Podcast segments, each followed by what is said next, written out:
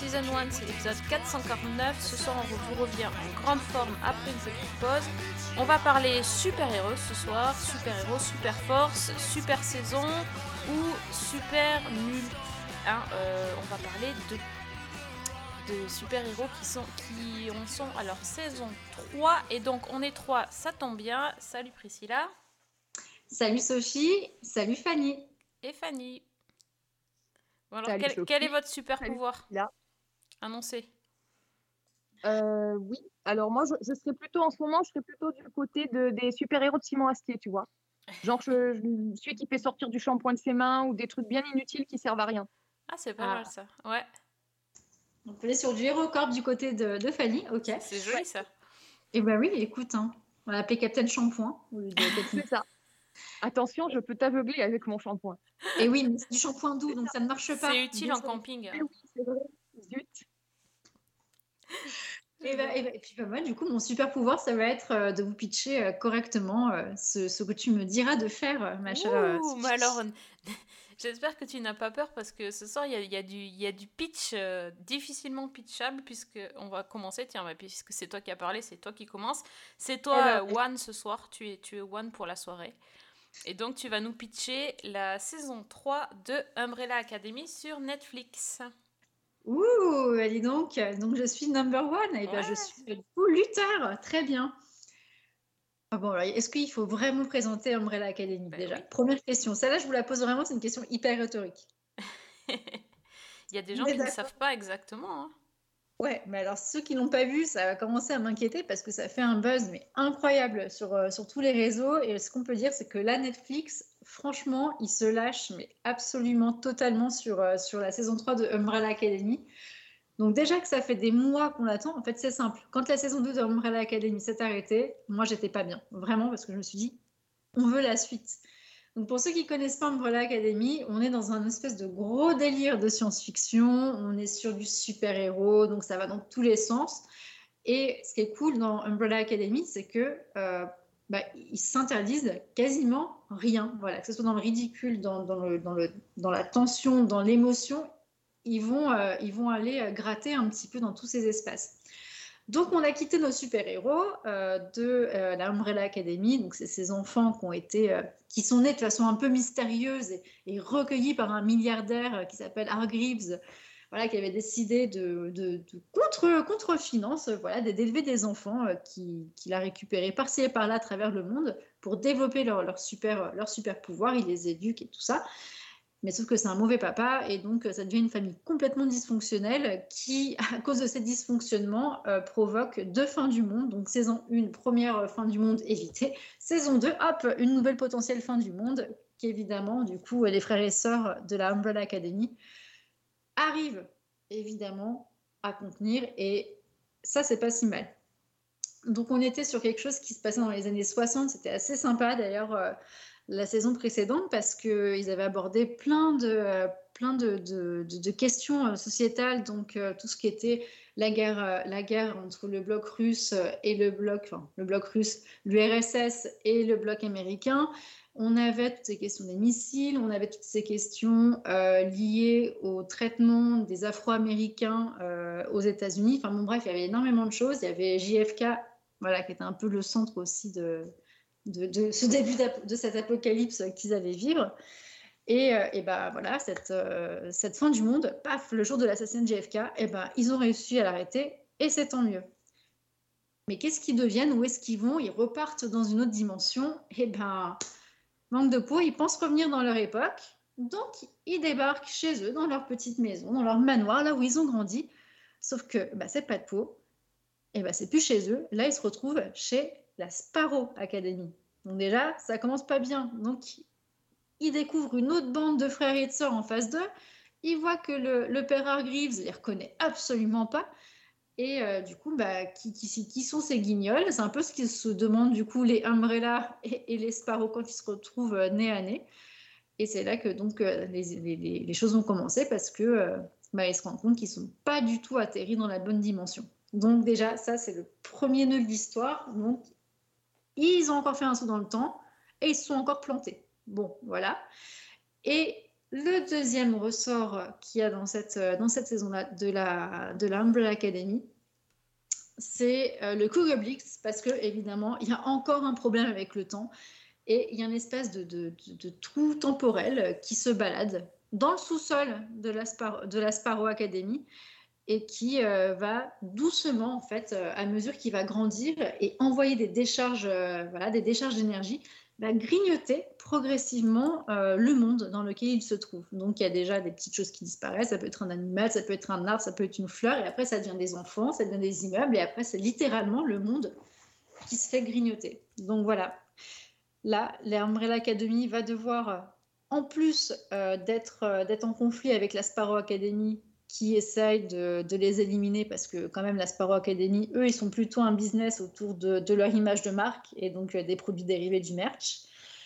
Et ben, ils vont aussi devoir combattre euh, cette, cette nouvelle fin du monde qui se, qui se profile. Donc on est sur euh, encore une fin du monde, donc on est sur des process qui sont assez habituels euh, sur les, euh, sur les saisons de, Umbrella Academy, mais ils ont complètement renouvelé l'histoire et on part euh, sur, euh, sur surtout des, personnages qui sont traités de façon complètement différente. Euh, Il y a mon petit chouchou, bah, alors Klaus, euh, on attend toujours hein, qu'il utilise correctement son pouvoir euh, parce que Klaus a le pouvoir de, communiquer avec les morts, de, mourir et de renaître un peu à l'infini.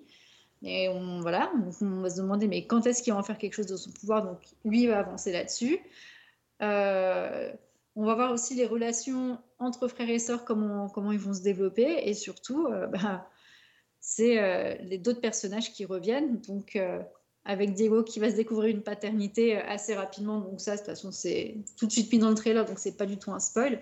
Donc, comment Diego va gérer son rôle de père, lui qui, qui exècre son propre père, qui pour lui a été vraiment la cause de tous ses soucis. Donc, comment lui est-ce qu'il va devoir gérer ça? On a des personnages qui étaient très très très gentils du côté de la, de, de la Academy qui va devenir complètement amer et même se retourner contre sa propre famille. Donc ça, c'est euh, aussi un traitement qui est assez intéressant de voir comment on peut faire euh, évoluer des personnages bons vers quelque chose de méchant. Donc il y a forcément une rupture qui, euh, qui est ressortie et qui est exacerbée pour pouvoir euh, aller sur ce genre de process. Et là, on est vraiment dessus et c'est super bien amené. Et la petite cerise sur le gâteau, et ça je pense que vous le savez tous, ou si vous ne le savez pas, et ben, pas un gros spoil parce que tout le monde en a entendu parler. Euh, on avait un des personnages principaux, donc Vanya, qui était joué par Ellen Page, qui euh, il y a un an et demi, deux ans maintenant, euh, a fait une transition donc, pour devenir Elliot Page. Donc c'est une actrice qui est devenue acteur, vraiment par un choix qui, a été vraiment compliqué pour elle, donc maintenant pour lui à porter. Mais voilà, il a fallu réadapter le personnage de Vanya. Et dans un épisode, euh, ils abordent avec une belle douceur et vraiment quelque chose de, très très fin la transition de ce personnage parce qu'ils n'allaient pas tuer le personnage de Vanya et de l'autre côté c'était assez inconcevable euh, de, contraindre du coup Elliot Page à rester dans ce personnage de femme. Donc ils ont fait aussi la transition euh, donc du coup de Vanya en un personnage masculin. Et ça donne peut-être une des scènes les plus, les plus belles et les plus touchantes de cette saison pour le coup avec d'autres qui sont complètement loufoques euh, et qui nous régalent sur Internet en ce moment d'ailleurs. Mais, euh, mais voilà, donc là, vraiment, euh, la saison 1 et la saison 2, j'avais adoré, mais il y a peut-être des trucs des fois qui pouvaient un peu nous perdre parce qu'on se dit, mais c'est fou. Mais là, la saison 3, c'est. euh, je, je, je l'ai regardé en deux jours, hein, vraiment. Du coup, j'ai fait euh, moite-moite, j'ai pas réussi à m'arrêter. Mais quel régal, quoi. Du début à la fin, euh, c'est un plaisir incroyable qu'on a euh, à regarder cette, euh, cette saison 3 de, de, la Umbrella Academy. Et du coup, on a encore plus envie de savoir la suite pour tous ces petits éléments et toujours cette qualité d'image, cette qualité de jeu, cette qualité de, musique. Bah, vraiment, là, ils ont encore monté d'un niveau. Donc, j'ai hâte de voir la suite parce que c'est sûr qu'il y en aura une. Et, et, vraiment, alors, un grand, grand bravo du coup pour, pour cette saison 3 qui, pour moi, coche tous les critères de ce que j'aime le plus dans les séries un peu loufoques et de super-héros. Donc, parfait. Vraiment un grand parfait. Ce n'est pas chez vous ici. Mais de quoi vous parlez? Si, c'est l'Umbrella Academy. Ceci est la Sparrow Academy. Et merde. Quand on a sauté ici, on a créé un paradoxe temporel. Notre petit paradoxe a fait naître un véritable Google Blitz. On peut savoir ce que c'est un Google Blitz? Donc en conclusion, on est foutu. Eh bien, que de compliments, euh, Priscilla, Ah tu ouais. es sous le charme. Mais complètement, et rien que de rien d'en reparler, je- je- ça me donne un sourire, mais euh, vraiment, mais jusqu'aux oreilles.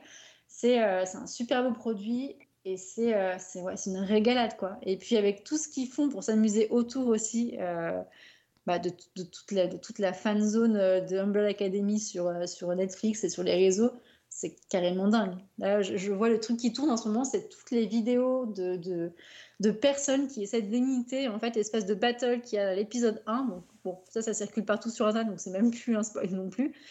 Euh, où euh, il y a la Sparrow et la Umbrella qui, euh, qui se cherchent un petit peu sur un- un- une compétition de footloose quand même. hein. Donc, et là, les gens s'amusent maintenant à se filmer et à refaire eux-mêmes les tutos pour, pour refaire la, la petite chorégraphie sur Footloose qui te file bien la pêche. Et j'avoue que je, du coup, je l'ai remise sur, euh, sur YouTube et j'ai fait j'aime. Donc ça, y est, ça est reparti dans mes, euh, dans mes chansons qui vont ressortir euh, sur les playlists de temps en temps. Et je ferai ma petite pensée pour Umbrella Academy à ce moment-là. Bientôt sur Instagram, Priscilla et sa, et son, sa chorégraphie de Footloose. Exactement, je Ouais. prévois ça pour cet été d'ailleurs. C'est Parfait. Euh, donc cette saison 3, Fanny Régalade? Alors, euh, bah écoute, Umbrella Academy, pour moi, c'est typiquement le genre de série où intellectuellement, sur le papier, il y a des tas de choses qui pourraient me perdre, Euh, que ce soit bah, le côté très répétitif de une fin du monde à chaque saison, le Mm. côté complètement loufoque où il y a des moments où je me demande dans quoi on m'entraîne. Euh, Il y a des outrances qui seraient susceptibles de me, de me faire sortir complètement de, de la série. Et en fait, euh, ben, pas du tout. Je suis à fond dedans. Euh, dès le premier épisode, je suis retombée complètement sous le charme de cet univers. Euh, Il y a les personnages, les personnages que j'adore, qui sont tous plus énormes, plus, plus, plus géniaux les uns que les autres et auxquels je me suis complètement attachée au fil de ces trois saisons. Et je les ai retrouvés avec un plaisir mais immense. Euh, Il y a tout ce, finalement tout ce côté loufoque dont je parlais. Ben, ça, moi, ça me donne le sourire Mm. parce que je sais jamais dans quoi on va m'entraîner et je suis quasiment certaine que à chaque fois je vais être surprise et agréablement surprise parce que c'est quelque chose de toujours pop, de toujours, euh, de toujours, enfin de souvent drôle et il y a aussi ce côté touchant de temps en temps qui s'y mêle.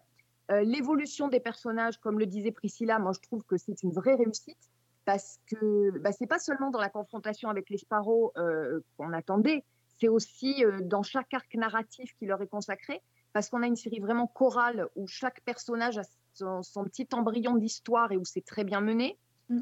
Et puis, ben, au final, euh, moi, c'est vraiment une saison 3 que j'ai aimée.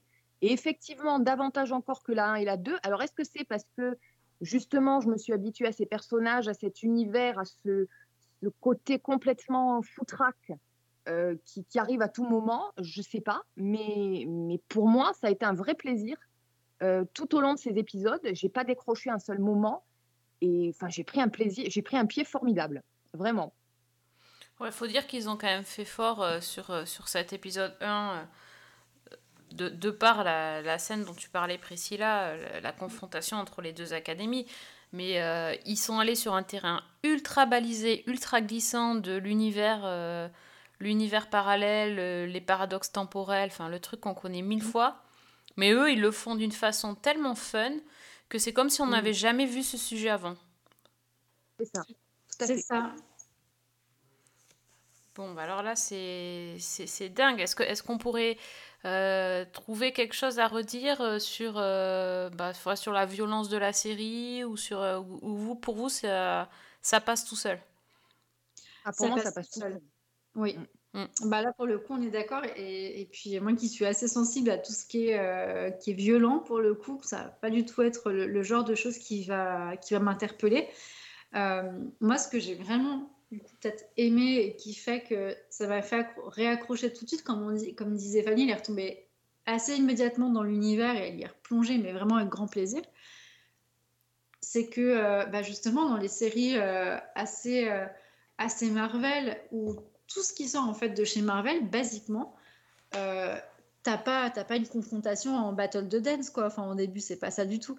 C'est, euh, t'as tout de suite euh, des fusillades, des gens qui crient, des gens qui meurent. Et alors là, pas du tout. Les mecs, ils ont fait hop, un revers à gauche, à droite, et hop, battle de danse. C'est quand même incroyable. Et là, forcément, bah, encore une fois, ils ont cassé un code euh, qui est très marqué chez Marvel pour en faire quelque chose de rigolo et qui te remet une approche assez fraîche et qui, pour le coup, te réancre bien et te rafraîchit complètement. Quoi. Oui, puis c'est toujours euh, fait aussi, donc c'est fun, mais c'est aussi avec une BO qui, je trouve, est quand même euh, énorme à chaque fois. C'est des morceaux pas forcément euh, enfin, si connus, mais euh, que qu'on a un peu oubliés et qui sont remis, euh, qui sont remis comme ça, qui sont ressortis et qui sont d'une efficacité redoutable. Et c'est. euh, puis ouais, ça, ça reste en tête, ça marque. euh. Bah, c'est le petit côté vintage euh, de Mm. la mode là qui, euh, qui, moi, je trouve, du coup, rend la série assez indémodable. Pour Oui. le coup, euh, Bah, à partir du moment où on, où on a aussi des personnages qui ont différents âges, euh, qui voyagent dans différentes époques, etc., c'est clair que la série, euh, elle n'est pas, elle est pas marquée euh, 2022, quoi. ah, ça c'est sûr. Ouais. Ce qui est très fort aussi, c'est qu'on a quand même des, des arcs narratifs potentiellement sur les personnages sont très douloureux. Mhm. Que ce soit bah, le rapport au père, tout l'épisode, en fait, toute l'introduction d'épisode avec Luther sur la Lune. Ah, moi, j'ai trouvé ça, ça aurait pu être absolument déchirant, mais c'est fait d'une telle manière que même si tu sens le, le potentiel dramatique et l'importance, l'impact que ça peut avoir sur les personnages, ça reste fun et ça reste plaisant à regarder. C'est pas du tout lourd. Ouais, moi j'ai aussi j'ai trouvé ça très amusant de voir euh, les versions euh, les versions univers parallèles de, de, de la Umbrella Academy avec euh, Mm. voilà le fait qu'ils aient détourné les, les caractéristiques de chaque personnage pour les modifier, euh, mélanger un petit peu l'ordre établi dans la dans la fratrie, enfin plein de choses qui font que ça ça fonctionne à merveille parce que tu as tu as vu les, les épisodes précédents, tu connais la famille, tu connais les codes de la série, et plus tu connais les codes, en fait, plus ils vont s'amuser à tout déconstruire. Donc c'est ça qui est, qui est hyper drôle, je trouve. Et là où c'est très fort, c'est que les personnages, tu retrouves les caractéristiques, tu retrouves les personnages que tu as aimés dans les saisons 1 et 2, mais en même temps, dans cette nouvelle réalité, c'est pas non plus tout à fait les mêmes. Et je trouve qu'ils le jouent tous très très bien, ça. Ils évoluent, ouais, ils, gardent les évolutions des personnages et c'est vraiment chouette. En fait, ils se contentent pas du minimum, ils se contentent pas de dire, euh, bah voilà, ce personnage-là, il a bien marché avec ce, ce caractère-là, ce type de tempérament, ce type de phrase un peu marquante. On reprend et puis on fait juste une petite histoire, enfin une nouvelle intrigue et puis basta. Non, non, c'est pas du tout ça, c'est vraiment, ils creusent le truc, quoi, vraiment. Moi, par exemple, un personnage que j'ai vachement aimé cette saison, c'était Lila. Oui. Complètement Ah oui. Le retour de Lila, il est vraiment, vraiment génial, quoi. Enfin, il est amené, euh, c'est- grand, quoi. J'ai vraiment, j'ai apprécié. Non, mais il y a plein de trouvailles chouettes. euh, Il y, a- y a vraiment des, trucs euh, énormes. Mais alors, il y a... regrettes pas finalement d'avoir tout vu en deux jours? Eh ben, non. Euh, non, non, parce que d'un côté, ça m'a fait un bien incroyable aussi de, de regarder cette série, parce qu'elle est vraiment feel good. Et pour le coup, je pense que c'est quelque chose qui, euh, qui, qui est pas. voilà, dont on n'a pas à se priver. Donc, si ça nous fait du bien, et ben, autant y aller. Euh, par contre, le seul truc qui me, fait toujours un peu de peine maintenant, c'est un peu ma, déception sur euh, toutes les productions Netflix. C'est que quand on a été habitué, nous, à notre époque, à avoir des saisons qui comptaient entre 20 et 24 épisodes, des fois, voire même plus, je me rappelle de, tout ce qu'on avait avec Buffy, Charmed et tout, euh, Roswell, tout- tout- toute cette période de série où on avait vraiment des, saisons qui étaient très très longues. Là, je me dis, punaise, mais 10 épisodes, quoi. Qu'est-ce que c'est court, qu'est-ce que c'est court, quoi. Donc on en veut toujours un peu plus, mais c'est sûr que tu as un travail qui est encore qui est bien plus gros, ça doit coûter beaucoup plus cher à la production avec tout ce qui était comme effets spéciaux euh, et tout ça. Mais, euh, mais non, du coup j'ai aucun regret, aucun regret de l'avoir binge-watché en deux jours. Quoi. Enfin vraiment, euh, absolument pas.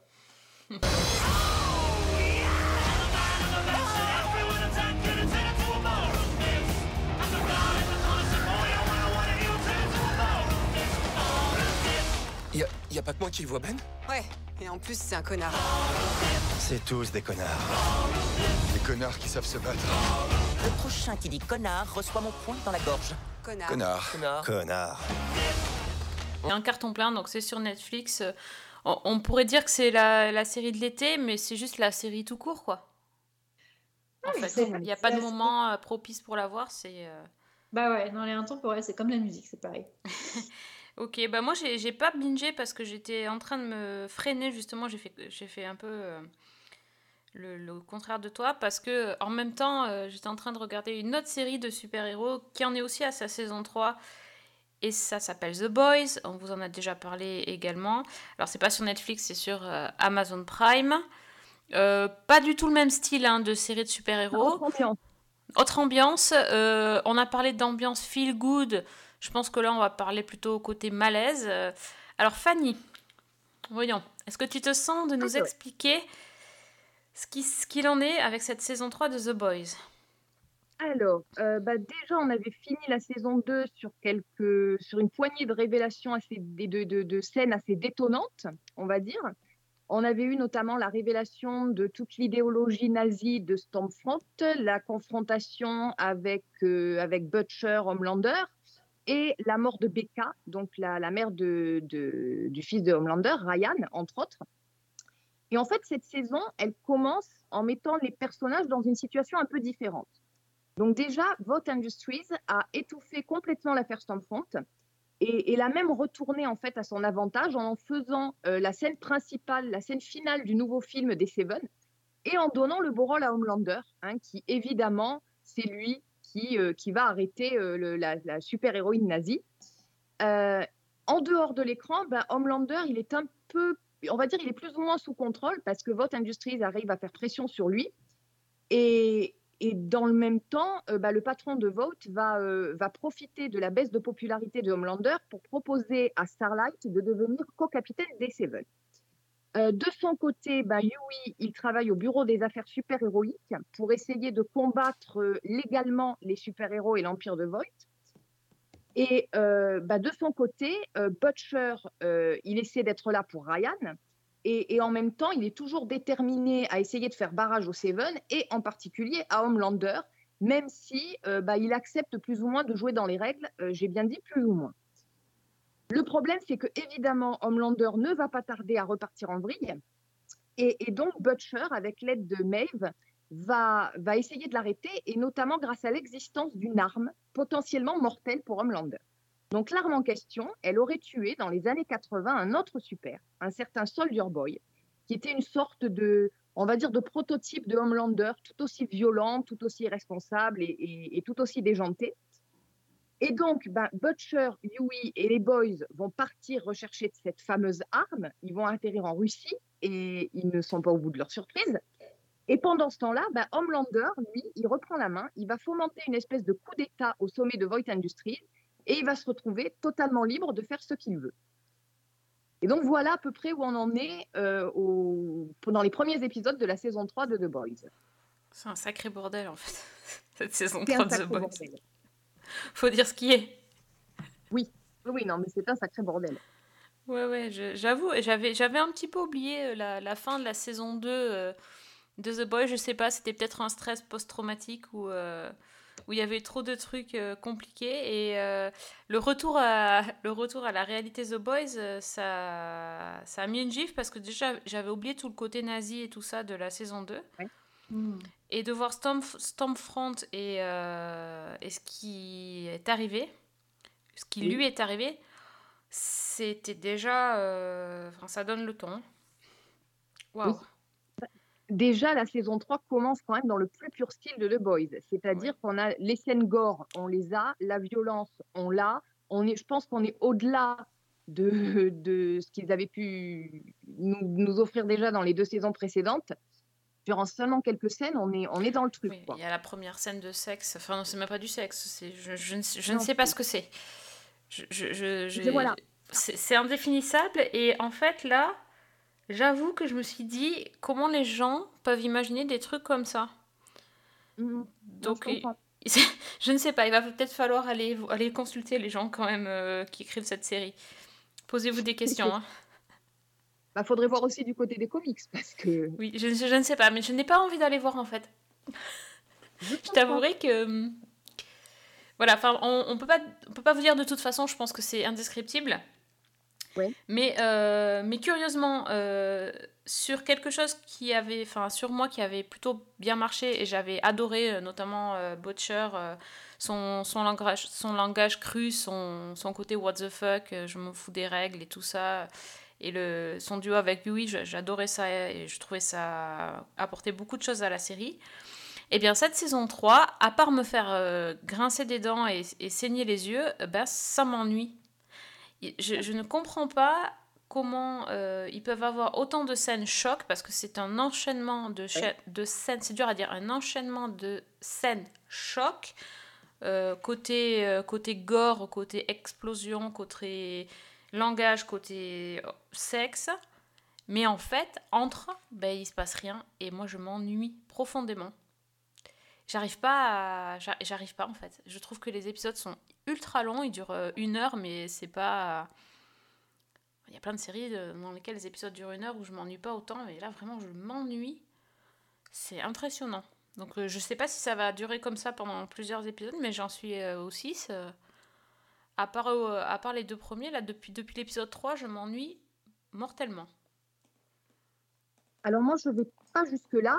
au contraire, j'accroche plutôt bien. Mais en fait, il y a deux choses. Il y a ce côté gore, ce côté dans l'outrance, qui finit par me perdre complètement. Alors pas parce que ça me choque particulièrement. En fait, c'est ça qui m'ennuie. J'ai l'impression qu'on est vraiment on est parti dans une surenchère qui, pour moi, n'apporte rien. Ça va, maintenant, on a compris le côté, les organes qui explosent, le sang partout, etc. L'ultra-violence, c'est bon, on a intégré le machin ce que je trouve plus intéressant, c'est quand on s'intéresse à des personnages comme Homelander, par exemple, qui est quand même un personnage absolument ignoble et mhm. qui, en même temps, est joué par un acteur qui arrive. Je ne sais pas comment exprimer ça, mais donc il est joué par Anthony Starr, qui arrive à le rendre presque plus, qui arrive à le rendre plus effrayant quand il sourit que quand il, quand, il veut être menaçant. Oui, oui, on est d'accord. C'est un personnage qui est d'une complexité, je trouve, qui est euh, et qui est fascinante, qui est effrayant en même temps. Donc là, il y a ce côté-là, moi, qui m'accroche. Butcher, il y a aussi une espèce d'espèce de basculement dans cette saison où je me demande jusqu'où ça va aller et, dans, quelle, dans quelle noirceur ça va l'emporter. Et ça aussi, je trouve ça très intéressant. L'évolution aussi de Starlight, la manière dont elle essaie de gérer plus ou moins euh, son rôle dans Vote Industries et euh, bah, dans le dernier épisode, euh, la décision qu'elle prend, je trouve aussi que ça en fait un personnage enfin. Oui, mais enfin quoi. Enfin. Je trouve que, enfin, moi, ça en fait un personnage intéressant. Et en fait, il y a, y a, plein de choses aussi dans cette série qui m'accrochent. Tout le côté très satirique, sarcastique, la manière dont il traite, par exemple, A-Train dans son combat Black Lives Matters la façon dont il se heurte à la hiérarchie de Vogue Industries et dont finalement on finit par retourner son combat en en faisant une émission euh, Le super-héros qui part en Afrique sur, sur les traces de ses ancêtres. Euh, l'espèce de parc d'attractions aussi complètement déjanté de l'épisode 1 ou 2, je ne sais plus, où ils reprennent absolument tous les, bah, tous les éléments euh, qu'on pourrait tout à fait trouver dans un parc Marvel, par exemple, et notamment l'homosexualité de Maeve, qui est mise en avant dans un espèce de, d'attraction euh, révéler euh, votre véritable moi, où tout est instrumentalisé à des fins, euh, des fins lucratives et, financières. Toute la lutte à la tête de Vote Industries et la manière dont bah, Homelander réussit à s'emparer des, des reines de la société, tout ça, je trouve ça génial parce que je trouve que là, c'est subversif, mais c'est subversif en finesse. Et dès qu'on bascule dans le côté gore et, et dans, j'allais dire, dans n'importe quoi, là, ça me perd. Donc en fait, mon problème, il est là. Je, trouve que c'est une série qui n'est jamais aussi efficace que quand elle va dans des choses malaisantes sans être forcément dégoûtante. Oui, c'est ça. Et en fait, on, peut enlever... Euh, enfin, je, pense qu'il y, a un quart des épisodes, tu peux enlever en fait. Ça serait un mhm. concentré de choses intéressantes et de critiques de la société. Euh, il y a vraiment plein de choses en fait. Mais, euh, mais, mais je trouve que c'est terni en fait par, par tout ce qu'il y a autour. Euh, il y, a, y, a beaucoup de choses. Qui Tout ce que tu as cité, je trouve que c'est intéressant, effectivement.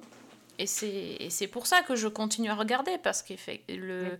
Enfin, et puis le personnage de Homelander, il est... C'est dans le top 10 des, des super méchants de, de tous les temps. Mais, euh, mais quand même, il y a, y a trop, y a trop de, y a trop de, de, de tape à l'œil, de, de trucs exprès pour choquer qui ne servent plus. Je crois qu'ils ont trop choqué et que maintenant, euh, on leur fait bon, allez, ok, bon, montre-nous tes trucs là, vas-y, et puis fais avancer l'histoire. Alors que, paradoxalement, ils sont quand même très bons sur les scènes choc, euh, sans le côté gore. Parce que, par exemple, l'entrée en scène de Soldier Boy, euh, dans, quand, quand on le retrouve à l'époque actuelle, Oui. bah, c'est quand même du très très lourd. There's something wrong with Homelander. There's something broken. He's lost his fucking mind. Love, mommy, daddy, and Voilà, et, et paradoxalement, le, le fait qu'ils essayent de choquer tout le temps et qu'ils proposent des, des trucs euh, au-delà des limites, ça fait parler, ça fait buzzer, euh, en- notamment donc le dernier épisode, l'épisode 6, euh, Hérogasme. Et au final, moi j'ai, lu les critiques, enfin j'ai lu les réactions Twitter avant de voir l'épisode, et quand j'ai vu l'épisode, j'ai fait « Oh, mais c'est que ça C'est tout Voilà, ça pour ça tout ça pour ça. Mm, mm. Franchement, j'étais Oui, même en- pas choquée. Bah là, en plus, je pense qu'ils se sont vraiment monté le- la tête tout seuls. Ah oui. Parce qu'on a vu bien, Bien plus sûr. choquant, même Oui. dans les épisodes précédents. Ah mais complètement. Euh, je, je veux dire, on a vu Game of Thrones, on a vu, on a vu des tas de choses. C'est pas deux paires de fesses qui vont, euh, qui vont nous traumatiser, quoi. Avec des éclairs. C'est peut-être ça. Je ne sais pas. Voilà, c'est ça. Avec des éclairs. Ouais. Ouais, non, mais c'est. Bah, Ah Ouais. quoi. Tu vois, tu, tu, tu imagines bien des super-héros. super-héros. Oui, mais oui, mais je l'ai pas vu, je l'ai pas vu cette Non, mais voilà, c'est Ouais. juste une partouze avec des, des gens qui ont des pouvoirs, quoi. Enfin, honnêtement, quand tu vois tout le reste, et puis, et puis le nombre de gens qui, qui, qui explosent avec des, des viscères dans tous les sens, enfin, c'est c'est bien pire que... Bon, bon, bref. Mais oui. Ça a pas l'air terrible, hein. Vu dit comme ça, euh, moi ça me. Je sais pas, je suis partagée entre l'envie de savoir et l'envie de pas du tout savoir en fait. Vous me, vous me perdez les fils. hein. Bah, je crois que c'est un peu ça. Moi, vraiment, très honnêtement, sur le fond, euh, dans, dans tout ce que ça peut présenter, bah, notamment le- le- la manière dont Homelander réussit à retourner la situation à son avantage en se présentant quand même comme le pauvre mâle blanc cis euh, qui est maltraité par la presse et qui est, qui est avec le- le- l'idée que euh, des grands groupes d'information euh, manipulent euh, l'opinion des masses et que lui, il est le seul à dire la vérité, etc.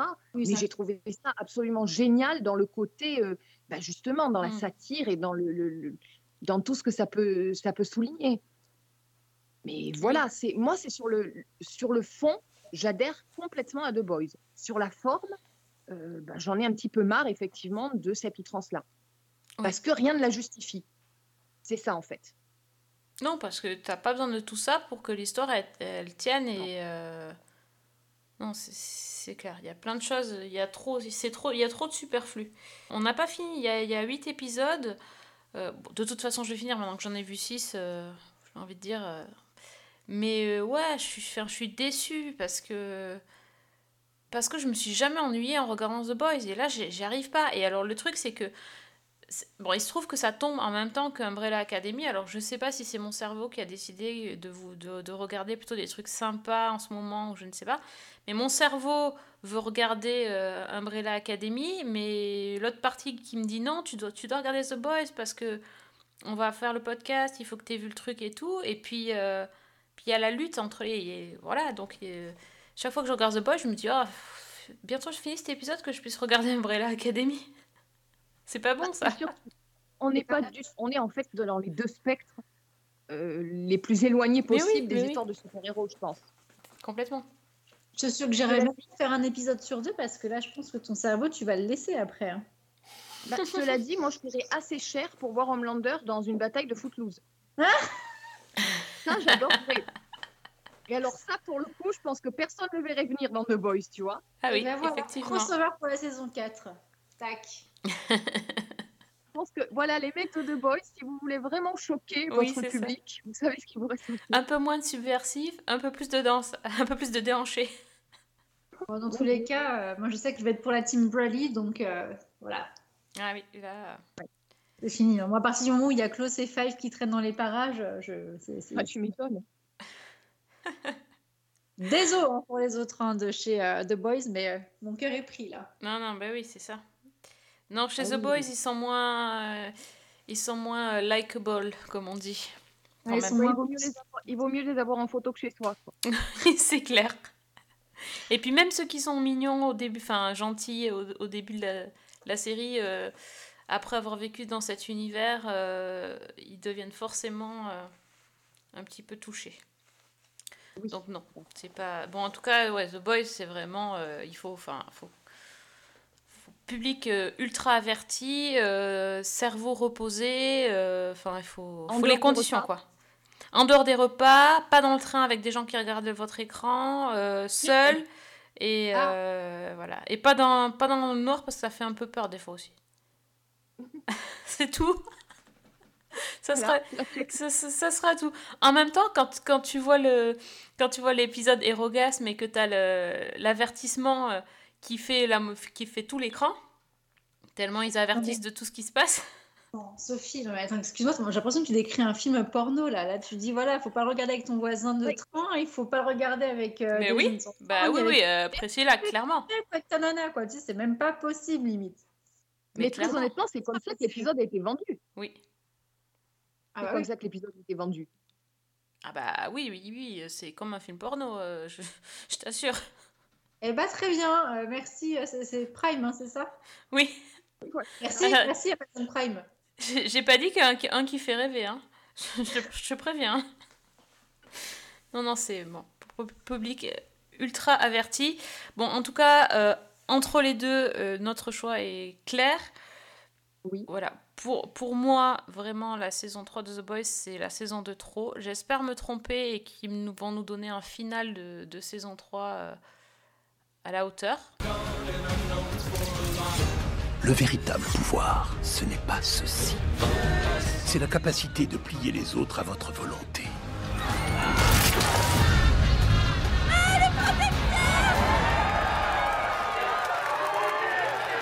Je sais pourquoi t'as fait ça. Je pensais pouvoir combattre Vault légalement, mais c'est pas possible.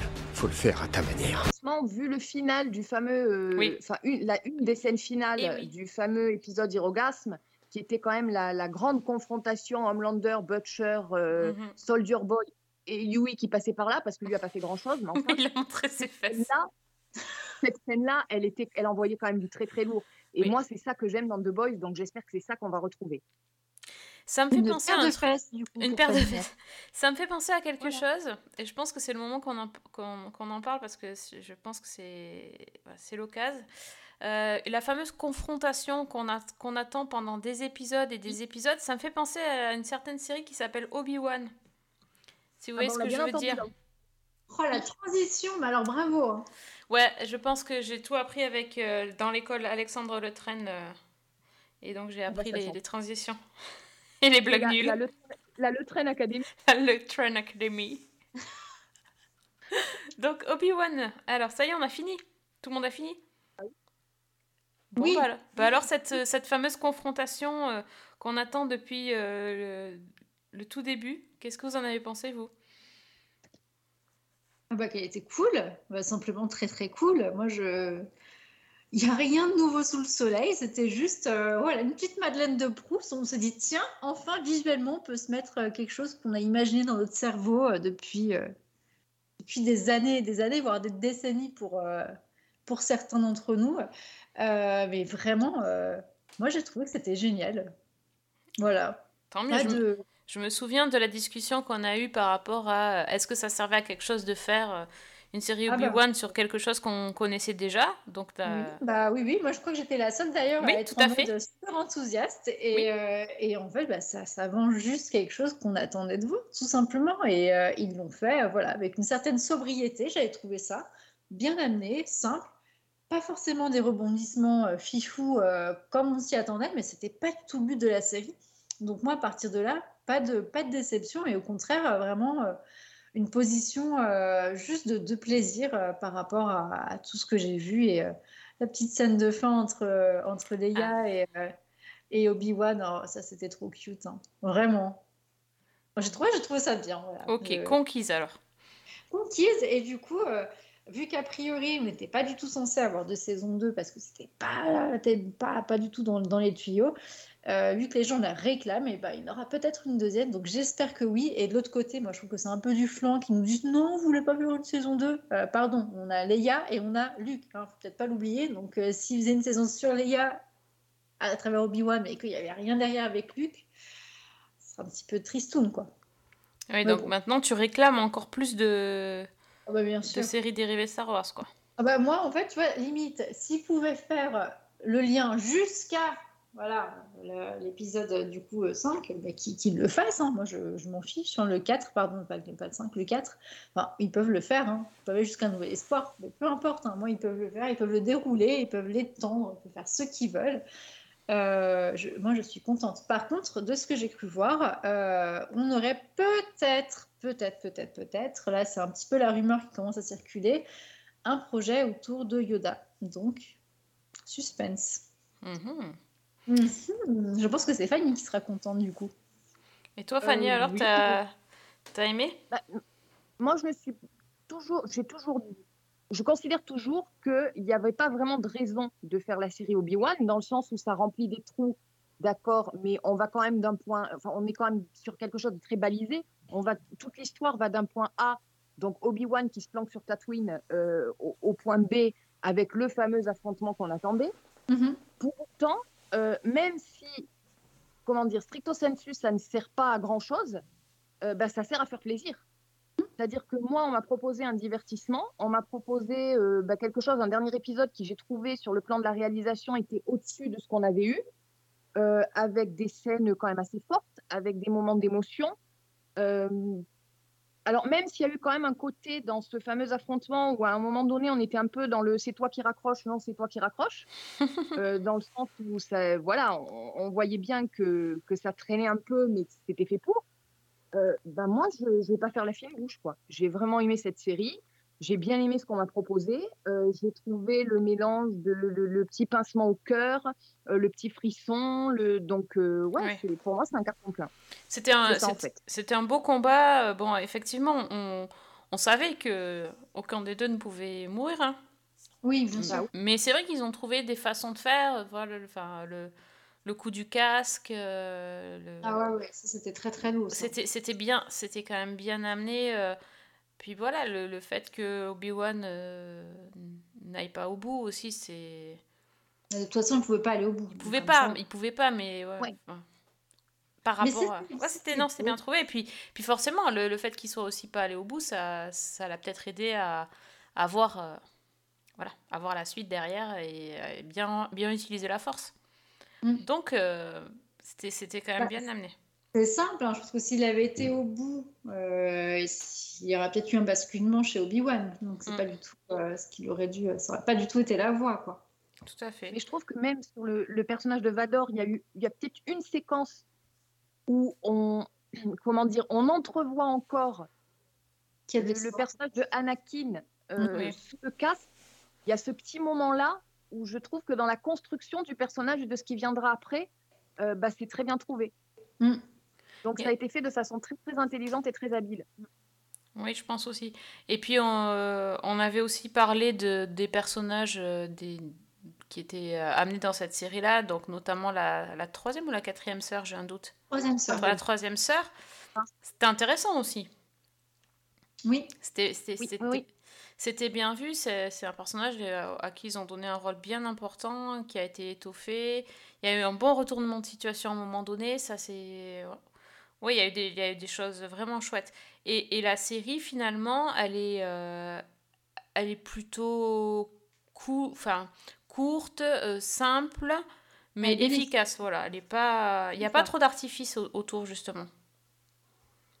Donc, Mm, bon, oui, moi, je, ouais, moi je, je serais assez partante pour euh, voir une saison 2, euh, pour, voir, euh, pour voir Leia encore, parce que j'ai- craqué hein, pour, euh, pour euh, la petite Leia aussi. Ah, Il y, en- y a qui ont, qui ont détesté, mais euh, bon, comme d'habitude, hein.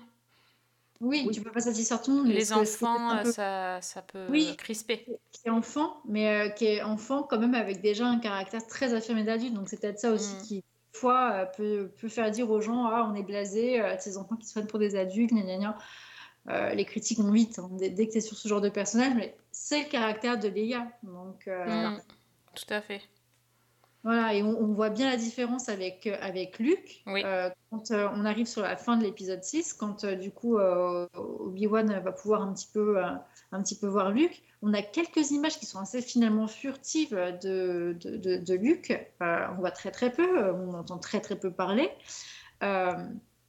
Mais on voit tout à fait que dans le jeu de, l'acteur et comment ils ont amené ça en termes de réalisation, qu'on n'est pas du tout sur voilà, un personnage qui est amené à être à la gouvernance. On, voit que c'est quelqu'un qui, est éduqué comme Anakin, hein, dans une très grande simplicité, euh, voilà, sur Tatooine, etc.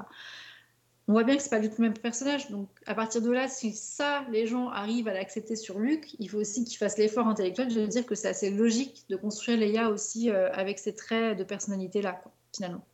C'est sûr.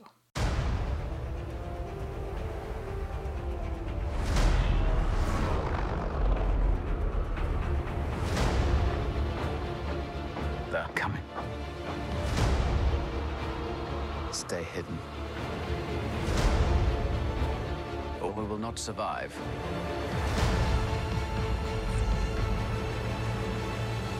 Bon, en tout cas, euh, c'était donc, on n'a pas dit, c'était sur Disney+.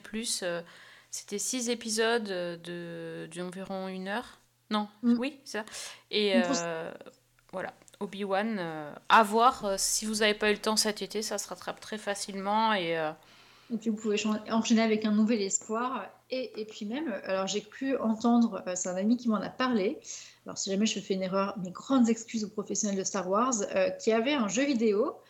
euh, et sur ce jeu vidéo, tu peux incarner la quatrième sœur. ah, c'est possible. Ça, ça m'avait vachement intriguée. Du coup, je me suis dit, tiens, euh, du coup, je, je l'ai appris là, aujourd'hui, ce truc-là. Et, et du coup, je me suis dit, mais attends, quatrième sœur, mais ça veut dire qu'il y a tout un autre système de sœurs, de frères, de machin. Et ça, ça me donne envie de le creuser un peu plus, parce que celui-là, je ne l'ai pas encore tout à fait. D'accord. Bon, écoute ça. Euh, pourquoi pas? Alors, euh, le prochain podcast, euh, Priscilla, elle nous sort euh, des jeux vidéo. Ça y est. Exactement, voilà. Bah, pourquoi pas hein. on, est, on est open, il n'y a pas de souci. Bah, ça serait la reco de, de- des recos différentes. euh, pourquoi pas Alors, moi, je vais changer d'ambiance. Je voulais vous parler euh, d'une série que j'ai vue il y a un petit moment, euh, mais euh, c'est vrai qu'on n'avait pas eu l'occasion d'en parler. Euh, c'est Russian Doll, la saison 2 sur Netflix.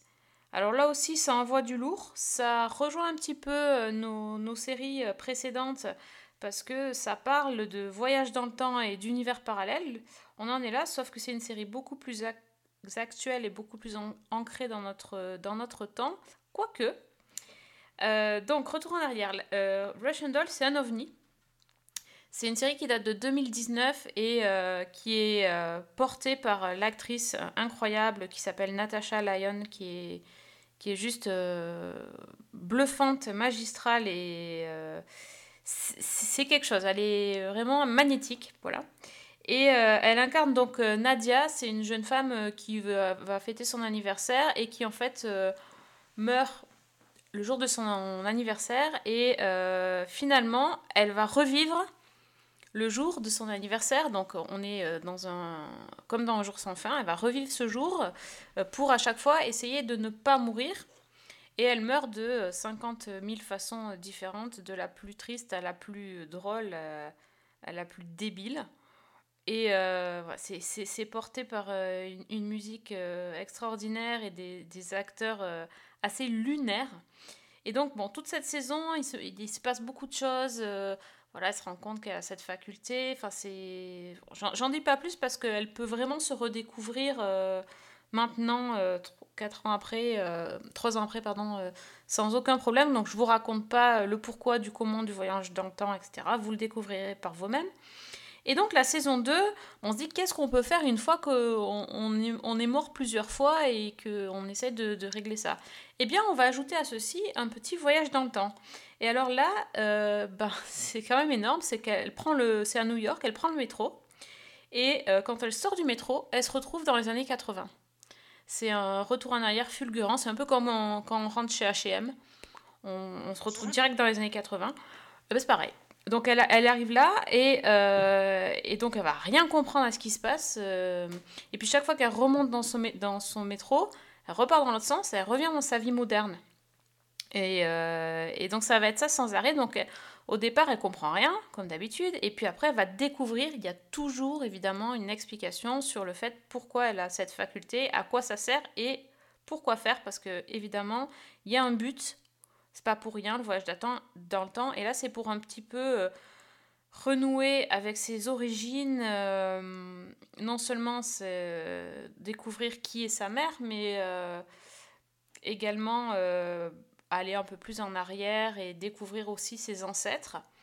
Et ça commence à devenir de plus en plus compliqué et de plus en plus génial. Parce que cette série, c'est une série qui est folle. Ils ont un petit grain de folie. Ils, ils plantent le truc et puis ça, ça pousse, ça germe. Et euh, à la fin, ça, ça donne un, cocktail détonnant. Euh, voilà, le personnage de Nadia, c'est un... Je sais pas, c'est un personnage... euh, Il y en a pas des, des tonnes comme ça dans les séries télé. Euh, elle jure euh, sans arrêt, elle, est, elle respecte rien ni personne, euh, et en même temps elle est adorable. Enfin, c'est quelque chose d'assez d'assez incroyable. Et tous les personnages autour d'elle, euh, dans les différentes époques en plus, avec un casting de, de dingue, hein, parce que euh, il n'y a pas que des acteurs connus, mais il y a quand même Chloé Sevigny qui est, euh, je trouve, euh, hypnoti- hypnotisante, cette nana. Enfin bref, il y a, y a plein de, y a plein de gens, il y a, y a des gens différents de ce qu'on a l'habitude de voir, et ça donne un cocktail euh, vraiment génial. Euh, la BO, encore un- une folie. Voilà, c'est magnifique. Je, je pense qu'il faut que je me procure la, la bande-son juste pour me refaire ces titres. euh, C'était génial. Et euh, voilà, j'ai vraiment un gros, coup- gros, gros coup de cœur sur cette saison 2 qui, euh, qui est moins. euh, comment dire moins percutante que la saison 1, parce que la saison 1, c'était vraiment la découverte de, de, de cet univers différent, mais qui est beaucoup plus émouvante, je trouve. et, et voilà, la- l'actrice euh, Natasha Lyon, elle en fait des caisses, euh, mais elle arrive quand même à être, euh, à être touchante et émouvante en même temps, donc carton plein. C'est l'ovni à découvrir. Si vous avez vraiment jamais vu Russian Doll, je vous conseille les deux saisons. Vous allez vous allez jamais avoir vu quelque chose comme ça. Après, peut-être que vous aimerez ou pas, mais en tout cas, c'est sûr que vous allez pas vous dire que c'est copié quelque part.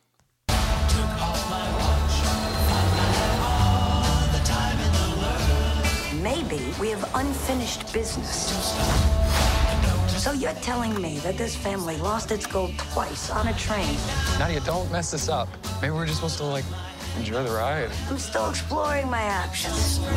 There are things in life that cannot be explained. Inexplicable things happening is my entire modus operandi. je trouve, c'est qu'ils ont vraiment réussi à se renouveler en saison 2, en gardant le même esprit, mais en offrant quelque chose de beaucoup plus profond et de différent à la fois. Enfin, c'est une très très belle réussite. Oui. Et côté positif, euh, c'est des épisodes de 30 minutes aussi. C'est beaucoup plus. euh, Enfin, c'est assez digeste parce qu'il se passe beaucoup de choses, vous imaginez bien. Donc c'est. Non, c'est top. Voilà, donc Fanny, je te... euh, Fanny tu, as vu, mais Priscilla, je te conseille. Mais écoute, euh, j'avais vu passer plusieurs fois dans, dans les recommandations et euh, ça m'avait l'air euh, bien tentant. En plus, elle a une super belle crinière. Là, je me suis dit, oh là. N'est-ce pas Tu as vu ses boucles, tu t'es dit, il faut que je regarde. Elle a Bah des belles oui, boucles comme, je comme me toi. Je me suis sentie moins seule, exactement. Je C'est ça. dit, Ah, une héroïne avec une crinière comme ça. Oui, j'ai pas dit que c'était créé par Amy Poehler aussi. Co-créé par Amy Poehler, pardon. Donc il y, a, il y a- il y a du lourd derrière. Hmm. Voilà. Eh ben, merci pour la recours. En tout cas, euh, ça fait que, euh, que donner un petit truc à me mettre sous la dent euh, quand moi j'aurai fini euh, ma reco. Et alors, vas-y, ta reco.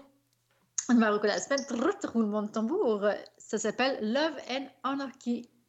Et donc, euh, moi, je vous emmène en Suède pour le coup. On va déménager un petit peu sur, le, du- sur le globe.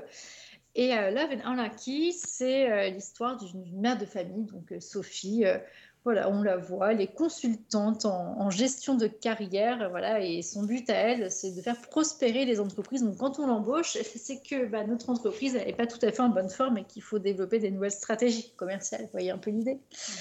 Et du coup, elle se retrouve, euh, donc euh, la, la- la- la- la- la mère Sophie, euh, dans cette boîte d'édition du coup à Stockholm. Et, et elle va y faire la rencontre de l'homme à tout faire, donc celui qui fait les petites réparations dans le bureau, etc. Voilà, qui est, euh, qui est plus jeune qu'elle, qui s'appelle Max. Et ils vont commencer à avoir un petit jeu de flirt l'un avec l'autre sur la base du, euh, euh, voilà, du, euh, du cap pas cap. Donc ça c'est plutôt intéressant. Alors nous on l'a déjà vu en France avec le film. alors ça y est, j'ai perdu le nom du film avec Marion Cotillard. Jeu d'enfant. Jeu d'enfant, c'est exactement ça. Sauf que là, bah, il n'y a pas une histoire de l'espace un carrousel, c'est que là, euh, l'objet, euh, l'objet de la passation de, de, défis, euh, c'est un rouge lèvres. Et donc, bah, évidemment, les défis vont avoir lieu sur le lieu de travail et en dehors. Euh, donc, autant vous dire qu'au début, c'est des petits défis un petit peu mignonnets, et- sauf qu'après, bah, ça, va, ça va augmenter. Ça va jamais être dans le glauque euh, globalement en termes de défis, mais euh, c'est des choses qui vont se voir de plus en plus et euh, qui vont du coup créer des dysfonctionnements euh, bah, du coup, dans, dans- dans l'entreprise d'édition, dans la maison d'édition. Et, euh, et évidemment, ce faisant, euh, le personnage de Sophie va beaucoup se rapprocher de Max et ça va remettre en cause euh, donc à peu près euh, toute sa vie à elle. Donc, euh, est-ce que son couple est si solide que ça? Est-ce que elle est si bien que ça, finalement, elle, dans sa vie de femme aussi? Parce que ça va être abordé la question du euh, femme et mère, même combat ou pas même combat. Euh, est-ce que, son bonheur à soi doit, doit être sacrifié aux dépens de, sa vie de mariage, etc., sa vie de couple? Donc, on va voir toutes, toutes ces petites questions qui vont être abordées et plein d'autres aussi, bien sûr, périphériques, parce que cette, euh, cette série, elle est quand même ultra cool, elle est vraiment fraîche, parce qu'ils osent plein de trucs et, les personnages, euh, du coup, euh, le personnage de Sophie particulièrement est, est complètement azimutée, elle ose tout, enfin vraiment, la- la- la- l'actrice s'appelle Ida Engvall. Et alors déjà, outre le fait qu'elle ait des yeux absolument mais incroyables, mais d'un bleu, je crois que j'ai rarement vu ça, donc elle a déjà un regard complètement hypnotique. Et quand on la voit faire des trucs qui sont complètement débiles, du style euh, se baver dessus, parce que c'était son défi du jour, entre guillemets, se baver dessus alors qu'elle est en train de, de- faire, euh, voilà, de faire des réunions, c'est improbable. Et ben franchement, c'est, c'est, ça, passe, ça passe tout seul, quoi. Vraiment, euh, on est sur quelque chose qui est très divertissant, qui est à la fois potache, un petit peu, un petit peu sexy de temps en temps parce qu'ils abordent aussi des questions de sexualité euh, homosexuelle, entre autres, euh, les questions de, sexualité avec des âges différents. Enfin, ils tirent sur toutes les ficelles en fait de la vie quotidienne. Donc c'est un produit finalement qui est un produit, oui carrément. C'est une histoire qui est très très proche de ce qu'on peut, euh, de ce qu'on pourrait voir euh, ou vivre nous-mêmes euh, dans, dans le quotidien, mais avec la petite touche de folie et la petite touche de glamour qui fait que ben, là on, sait qu'on est dans une série quoi. Donc vraiment c'est une grosse reco pour moi. Donc il y a deux saisons qui sont sur Netflix et c'est un peu pareil, c'est des épisodes en 30 minutes, donc on peut se les faire petit bout par petit bout, mais vraiment c'est un régal. L'histoire se déroule bien, on s'ennuie pas. Donc voilà, ça pour le coup c'est une bonne série d'été à recommander. Oui, ça c'est clair.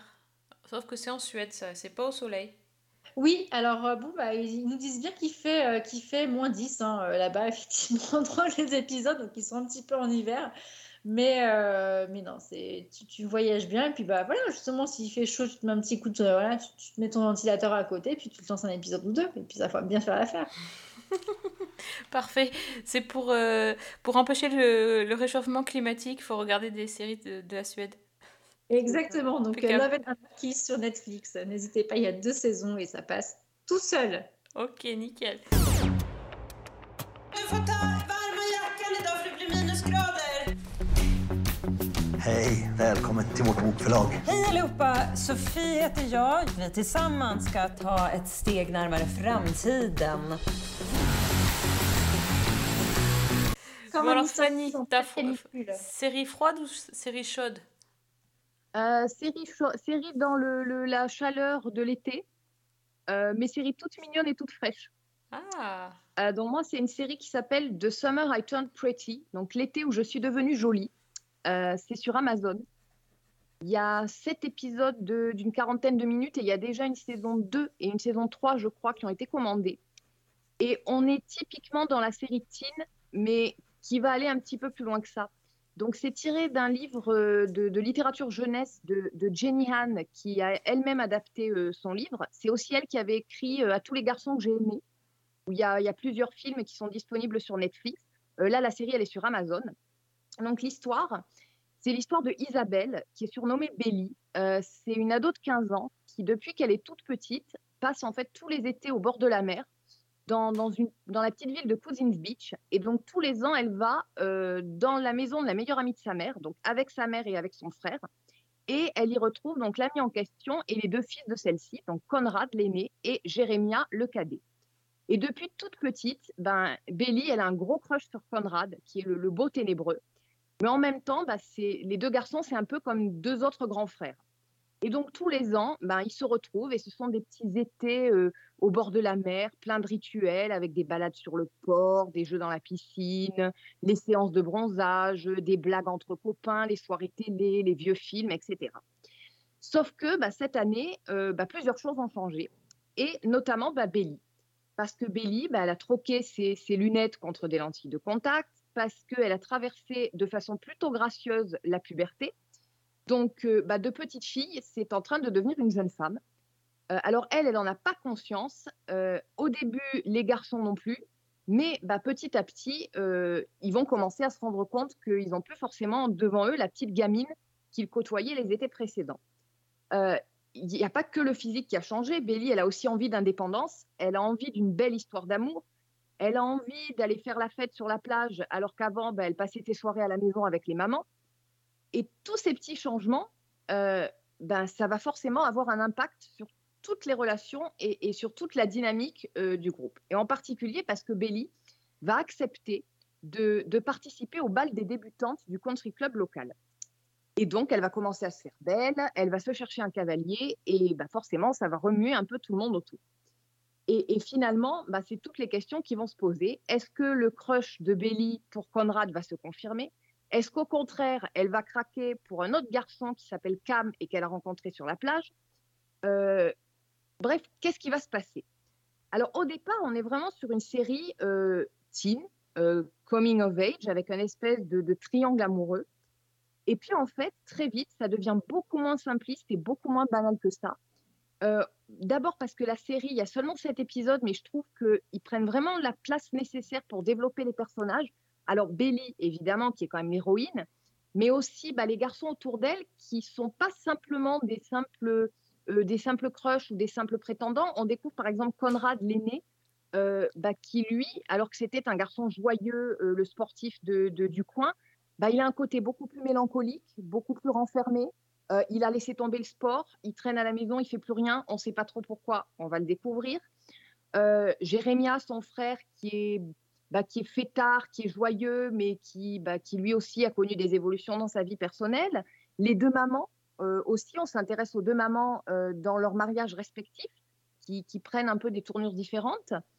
Et au final, bah, c'est une petite série qui est sans prétention, qui offre un récit euh, assez léger, assez frais, vraiment estival. C'est vraiment le, terme, je trouve, qui va bien. Il y a beaucoup, beaucoup de sujets sensibles qui sont abordés. Je ne peux pas trop dire lesquels parce que ça, ça dévoilerait un peu trop de l'intrigue. Mais au final, c'est une petite série qui est très touchante, très mignonne. Alors, le, bouquin, moi, je l'ai lu. Il est vraiment centré sur le personnage de Belly. On fait en fait des allers-retours entre les étés précédents et l'été actuel. Donc, on la voit quand elle a 7 ans, quand elle a 11 ans, quand elle a 13 ans, etc. Là, c'est construit uniquement au présent, avec vraiment un récit linéaire, mais des histoires qui, du coup, sont beaucoup plus développées et, des rebondissements euh, qui, sont, euh, qui sont assez bien amenés. Et moi, je trouvais que c'était une petite série qui est vraiment euh, qui est familiale, que, qu'on peut vraiment regarder avec des ados, en famille et tout, qui se binge-watch parce que c'est mignon. Il n'y a pas vraiment de choses, il n'y a, a, rien de traumatisant mais en même temps, il y a de la place pour, pour des choses touchantes, des choses un peu plus graves, des choses un peu plus légères, et c'est mignon comme tout. Donc euh, voilà, ça s'appelle L'été où je suis devenue jolie, et c'est sur Amazon. I've waited all year for this. No race? Oh. My family spends every summer in Cousins Beach with my mom's best friend and her two sons, Conrad and Jeremiah. They've always seen me as a little kid. But this summer, See you guys later. it's different. Damn, you look hot. Priscilla, tu, tu notes, je pense.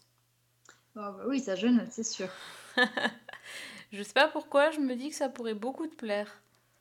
Oui, Ah je oui, pense en plus, ça nous a tellement bien raconté ça, Fanny, là, avec sa voix, que j'étais euh, complètement genre, euh, ah ouais, je veux savoir la t'es conquise. Ah oui. Ah, mais j'ai- pensé à toi en le, en le regardant, Priscilla, parce que je pense que vraiment, c'est le genre de choses qui peut, qui peut vraiment te plaire. Et en plus, t'aurais pu me le dire avant, mais t'as gardé ça là pour ce soir. Bah oui. Ah oui, mais elle voulait te sortir un peu du- des super-héros et te, te renvoyer à la base, quoi. Bah, disons qu'après avoir parlé de The Boys, on était un peu obligé de, tu vois, d'alléger un, Un, peu de quoi. poésie. Un peu de poésie, ouais. C'est c'est- c'est une jolie reco, effectivement. euh. Même moi qui suis pas hyper sensible à ça, je- j'avoue que tu. Ça donne envie. Donc, euh, ouais. Amazon. Amazon. Amazon. Bon, bah, on sait ce qu'il nous reste à faire alors. hein. Parfait. Est-ce que vous avez une dernière reco, les filles, avant qu'on se quitte? Bah écoute, oui, peut-être. Euh, encore une série qui peut tout à fait plaire à Priscilla, à mon avis. T'as bien fait de venir. alors, Ce soir, exactement, ouais. Alors par contre là c'est sur Salto, donc la plateforme de, de France Télé entre autres, et c'est une série espagnole qui est sortie il y, a, il y a trois ans maintenant en Espagne, il y a trois saisons euh, en Espagne, il n'y en a que deux qui sont disponibles sur Salto. Euh, il y a 10 épisodes à chaque saison de 45-50 minutes et ça s'appelle Pequeñas Coincidencias, donc les petites euh, coïncidences. Et c'est une série qui a été créée par la boîte de prod qui avait fait Velvet notamment. Et là, on est dans une comédie romantique typique, mais adorable, drôle, touchante, feel good. Donc c'est avec euh, Martha Azaz qui jouait dans Velvet justement et euh, Javier Vega qui est aussi le créateur, auteur de la série et les deux sont mariés dans le civil. Donc ça déjà c'est assez sympa de le savoir quand on, quand on regarde la série. Donc on est à Madrid et Martha, euh, bah, c'est une styliste qui approche de la quarantaine. Elle est en couple depuis, depuis quelques années. Elle vient d'ouvrir sa boutique de robes de mariée avec ses associés et c'est une femme qui est brillante, qui est charmante, qui a plein de francs-parler. Voilà. Et de, son, l'autre côté, on a Ravière, 40 ans, qui lui est critique pour des guides gastronomiques. Alors lui, c'est le célibataire endurci, le, séducteur en série qui a vraiment pas envie de s'attacher et, qui profite à fond de, de sa vie de patachon. Jusqu'au jour où bah, tous les deux se réveillent un matin et ils ont une prise de conscience. Ils veulent devenir parents, ils veulent avoir un enfant. Alors Martha, le problème, c'est qu'elle n'est pas persuadée que son mec actuel soit le père dont elle rêve pour, euh, pour sa future progéniture. Et Ravière, lui, bah, il a multiplié les conquêtes et donc il n'a pas vraiment de maman à l'horizon. Et donc tous les deux vont prendre une décision. Ce bébé, ils vont l'avoir. Seulement, il faut trouver le partenaire idéal. Et donc, ils vont commencer à chercher chacun de leur côté. Alors, que ce soit via euh, un nouvel amoureux, via un, blind date, euh, en allant voir un ex, etc. Et les deux vont passer euh, une bonne partie de la saison à se croiser, à se rater, à passer l'un à côté de l'autre. Mais quand même, leurs histoires vont commencer un petit peu à se mêler bah, grâce aux petites coïncidences de, de la vie et du titre. Et alors, il y a une autre petite particularité dans cette série. Donc, je l'ai dit, chacun veut un enfant. Et, et en fait, chacun d'entre eux va parler à son futur enfant. C'est-à-dire que concrètement, ben Martha, elle imagine qu'elle va avoir un fils. Et donc, il y a un petit garçon qui se matérialise devant elle, qu'elle voit et avec qui elle parle. Et le petit garçon lui réclame désespérément un papa. Et il va essayer de la coacher pour qu'elle trouve le papa idéal. Ah et ouais, Ravière, bah, lui, il discute de la même manière avec sa future fille, qui trouve que bah, le papa, il est complètement à la ramasse dans le choix de ses copines, que ça va pas du tout et que bah, il faut qu'elle prenne les choses en main parce que c'est pas comme ça qu'il va trouver sa mère, quoi. Et donc, en fait, c'est vraiment une petite série qui est drôle, qui aborde avec beaucoup d'humour plein de questions sur le désir de maternité ou de paternité, sur fonder une famille, qui alterne les points de vue masculins et féminins. Euh, alors, il y a énormément de clichés des comédies romantiques euh, qu'on aime ou qu'on aime moins. Hein, on a le meilleur ami gay, on a la bande de copines, on a tous les malentendus qu'on peut imaginer, on a les scènes classiques euh, dégoulinantes de guimauve du style les deux personnages qui s'embrassent sous la pluie, etc. Mais en même temps, ils arrivent à, détourner les clichés, à ironiser là-dessus. Et puis, on a toujours ces deux gamins qui sont, bah, qui pour le coup, sont extrêmement mignons, qui raisonnent un petit peu comme des adultes parce que c'est vraiment des projections des, des deux autres, quoi. Et puis, bah, qui, qui jouent vraiment les coachs en fait. Et c'est, ça donne un petit, un espèce de petit, de petit ovni, de petits trucs hyper mignons, hyper attachants, hyper sympas. Il y a des petites intrigues secondaires, mais vraiment, on reste centré sur ce, ce futur couple-là parce que c'est clair dès le début qu'ils vont finir ensemble. hein. Il n'y a pas de, il y a aucun mystère là-dessus. Et puis voilà, bah, c'est super frais, c'est super léger, et je vous recommande fortement cette petite série, donc Pequeñas Coincidencias sur Salto. Oh là là, mais ça a l'air tellement mignon. C'est clair. J'adore le podcast qui commence sur euh, les super-héros et qui finit sur, euh, Sur de la reche- rom-com. de la Voilà. rom-com, euh, la recherche du mari et de la femme. C'est c'est encore un grand écart. hein, je... Oui. J'avoue. On, était plutôt raccord avec Fanny. Regarde, moi j'ai fait. Voilà, enfin, on a pitché sur, sur du super-héros euh, plus ou moins euh, crade. Voilà. Et fin, ça finit avec euh, des bisous et des bébés. Eh, c'est pas Et beau, des- ça. On finit en paillettes, c'est c'est- c'est ça. Magnifique. C'est l'effet de Boys, tu vois. Un épisode de The Boys, et ça y est, t'as envie de paillettes dans ta vie, de Mais je, licorne. je parce que pense en que peux c'est plus. ça. C'est C'est c'est ça. grâce à ça. Bah, J'espère qu'on vous a, on vous a bien donné envie de, de mettre des paillettes dans vos séries aussi. hein.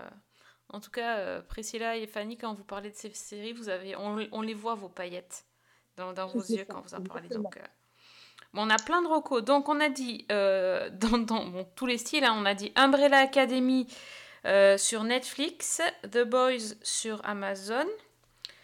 Euh, Obi-Wan sur Disney+, mais ça, on l'a- vous l'a déjà recommandé de- plusieurs fois. Euh, Russian Doll, la saison 2 sur Netflix. Love and Anarchy, Netflix.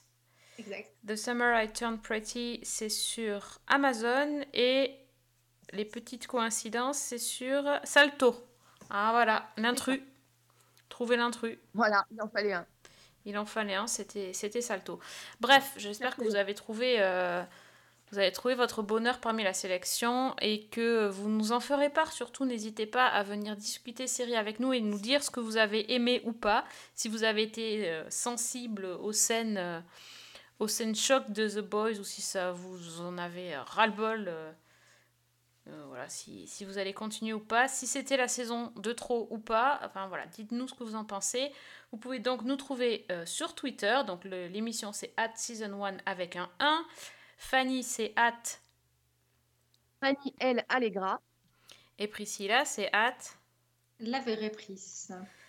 Voilà, et pour l'émission, les derniers podcasts, euh, c'est sur euh, la page Facebook Season 1 ou sur le site Les Chroniques de Cliffhanger Co. ainsi que sur SoundCloud, iTunes et c'est tout, c'est déjà pas mal. Euh, voilà, n'hésitez pas donc à partager euh, vos coups de cœur, séries également euh, pour l'été. On se retrouvera la semaine prochaine pour un dernier numéro pour terminer la saison, hein, parce que les filles, vous avez vu, on a fait plus d'une heure. et on a encore des choses à vous dire avant de partir en vacances. Donc on a mis un peu de temps depuis le dernier épisode, mais là, voilà, vous en aurez deux, dans, deux très rapprochés, c'est comme ça. C'est notre super pouvoir, on, on- on manie le temps aussi, c'est pareil. Euh, et euh, donc on vous retrouvera la semaine prochaine pour vous parler de Miss Marvel parce qu'on n'a pas eu le temps et on veut vraiment pas partir en vacances sans vous en avoir parlé, c'est pas possible. Donc rendez-vous est pris. Merci Priscilla pour les paillettes. Mais de rien. Et, le reste. Et le pitch, le super pitch euh, de ton super pouvoir que je valide. Exactement, je suis plutôt fière de moi sur ce coup-là. Tu vois, ça marche. Voilà. Et merci Fanny aussi pour toutes les recos euh, et, euh, plaisir. voilà. Et on se redonne rendez-vous euh, la semaine prochaine. Bonne semaine. Et bonne série.